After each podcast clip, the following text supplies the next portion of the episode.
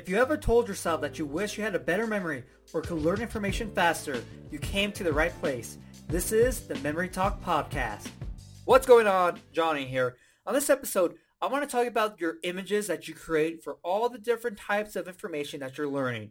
Now, once you have your image, that's going to be the most important thing for you to remember because your images represent the information, right? So when you have your images, you have to decode them back into the material that you're learning. Now, here's the thing. If you don't use your images, you're going to lose them. And that's it. Kind of like, you know, if you don't use your muscles, you lose your muscles. If you don't use your mind, you're going to lose it, you know, all those sayings. It's true with, with your images because as time goes on, just naturally, the details to your stories and images just kind of decreases over time. And so they just naturally start to fade.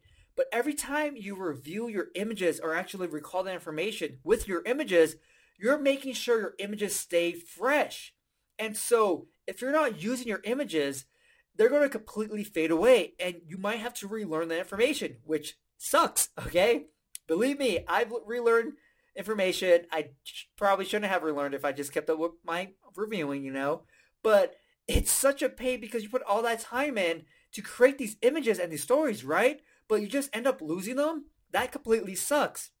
And so when you're creating your images and you're finished, you finish, you know, all your stories and stuff, you know, take some time actually go through and make sure all your images are there and strong.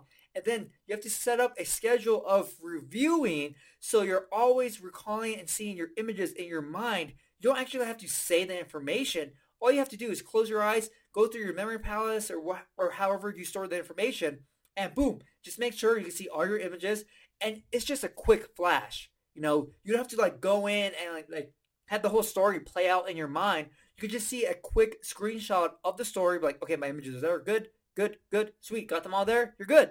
Now, it doesn't matter if you lose kind of additional images. So let's say I'm memorizing um, the word table and car. So maybe I see this table, uh, this table still a car, drive off, right? But maybe the full story is I see this car and this car is running and pulls this pizza out of the car and hops in and then puts the siren on top of the car and speeds away. So the main uh, parts of that story are table and car, right? And the pizza and the siren, all that was extra, extra detail. So that stuff could fade away and I'm okay, right? Because as long as I remember, or oh yeah, a table stole a car, boom, I'm solid. If I'm able to see that still, that's the only thing that's going to matter. And all that other d- detail, even though I did put extra effort into picturing that, you know, which probably helped uh, really um, consolidate it in my memory, I don't really need it. And, and, and it's okay if that stuff fades away. And so I just want you to know that you need to use your images that you create or else you will lose them. And that means relearning the information and going through a whole bunch of frustration because you have to relearn something that you didn't want to relearn again ever, you know, because we want to learn something one time and that's it. And so you have to make sure that you're keeping up with your reviews and having your images be solid in your memory. So make sure that you're using them or else you're going to lose them. If you want to learn more memory techniques, get your free memory program. A link is going to be in the episode description and the podcast description.